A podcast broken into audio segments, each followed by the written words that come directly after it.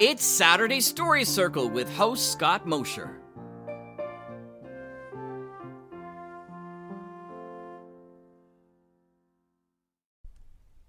The following audio drama is rated G for general audience. Chapter 3 Kit Baxter bounced along the sidewalk like a truant schoolgirl. It was starting to get late and the shops were beginning to close, but the streets yet teemed with life. The night was still cool, but the air was full of springtime and the promise of the days to come.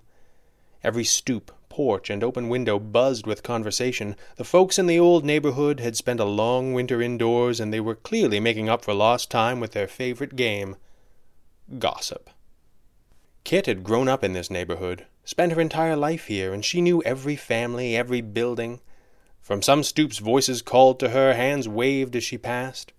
From others there were no such greetings. But Kit Baxter knew that every gathering had a new subject to discuss after she was gone. Her. How she was never around much any more, how her job as a chauffeur to the city's most notorious playboy kept her out until all hours, how she would never be able to settle down at this rate. Some would come to her defense, of course. They would point out that at least she was working, and that these days people had to take what they could get and be glad of it. It was, to be sure, a better occupation for a pretty young thing than her old job driving a cab. Kit made a decent living and she took care of her mother like a good girl. No one would deny any of that, of course.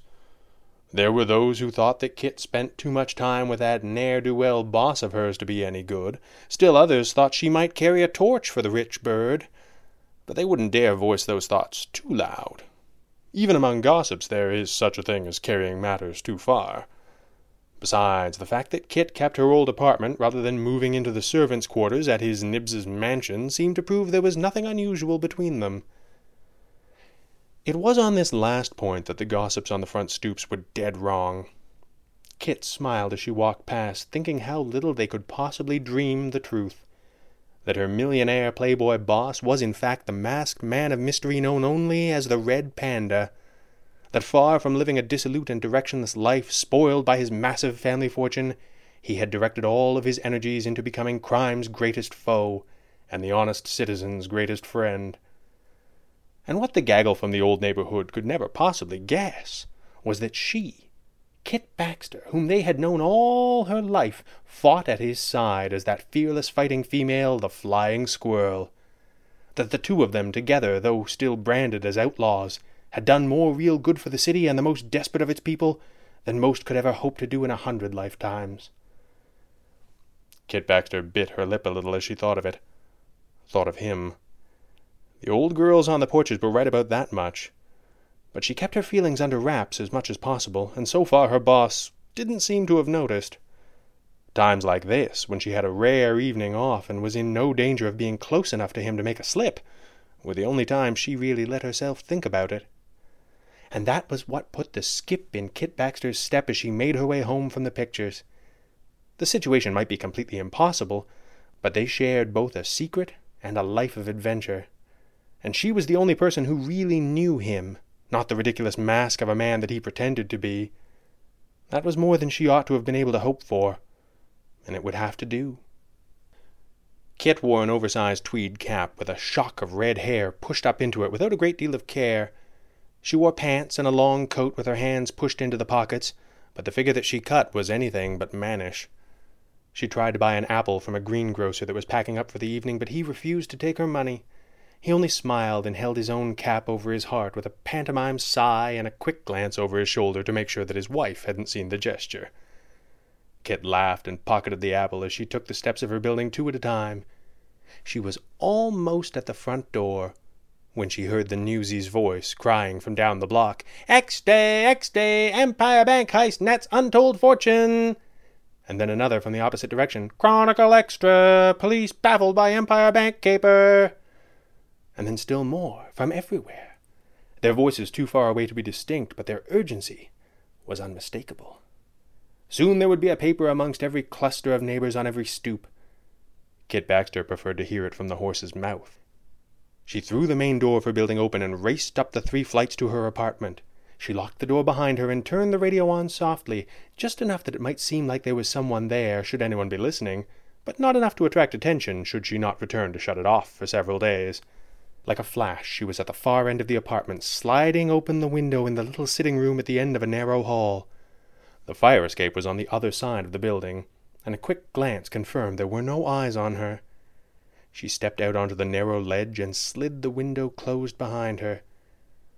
The jump to the rooftop next door was only a few feet across a very narrow alleyway, but even three flights up it was more than enough to give most people pause. Kit Baxter was not most people. She hopped the gap and raced over two rooftops before she reached the next gap. This was a similar jump onto an escape ladder that hung from the building at the end of the street. Kit made the leap easily, secure in the cover of darkness, as little light from the street lamps spilled this high. She climbed the escape ladder up two stories until she reached another window, which she slid open and shimmied through in seconds flat. She found herself in a long, narrow hallway of offices, none of which appeared to have been rented in many a day. At the end of the hallway was a door that read T. Conroy, Investments.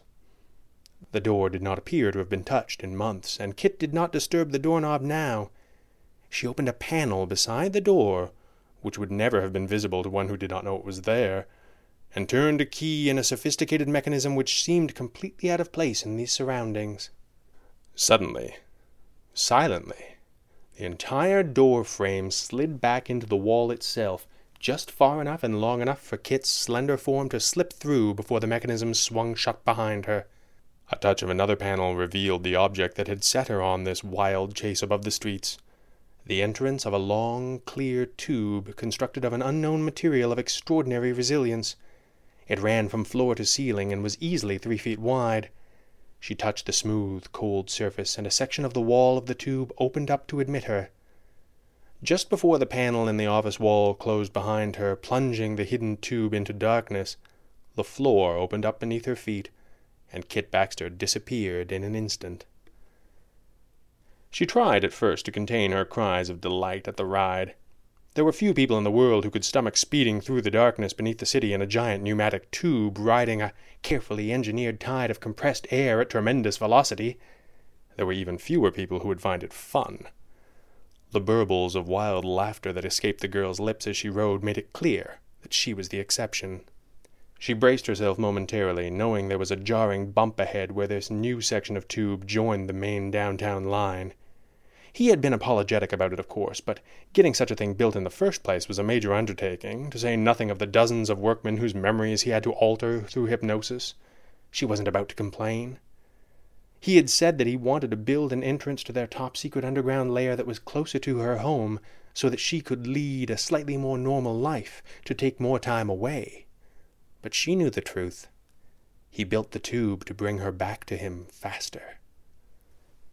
She felt the pressure slacken, the rolling tide of air gathering at her feet to slow her approach, and knew that she was almost there.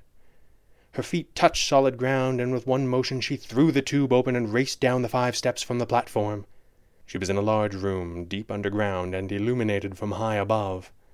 There were a half dozen identical tubes around the walls, and dozens more extraordinary devices unknown to the scientific world at large. Each was remarkable and worthy of study, but Kit Baxter had seen them all in action. Out of all the remarkable sights before her, she only had eyes for one. He sat in an old wooden chair that he had pulled into the center of the room, with his left leg crossed over his right. His face was hidden by a special edition of the Toronto Chronicle with a headline that blazed in oversized letters Empire Bank robbed. She almost tripped over her feet as she came to a sudden halt. A corner of the newspaper peeled back to reveal a red mask and a wry smile. What kept you? the red panda asked. Madison is on the air. Do you love old time radio? Yes! You know absolutely nothing about old time radio. Oh, Also, yes. Then Madison on the Air is for you. Follow Madison, a modern day makeup influencer, as she zapped back into the golden age of radio. Every episode is standalone with a wide variety of genres to choose from, like detective noir, You put the dick in private dick. superheroes, So I am in the body of the Green Hornet. westerns, Saloon fight. Now this is a western. Sci fi. Dude, the Martian's got a freaking heat ray. Plus classic characters. Toto! Oh, I gotta get that dog into an obedience class. Really digging Dracula's OG goth style. what if I killed freaking Sherlock Holmes? And many more. Actual old time radio scripts adapted. It's like if the MST3K RiffTrax guys were in the movies they riff. Start at the beginning or jump around to any title that grabs you. New episodes premiere the first of every month. Find us wherever you get your podcasts.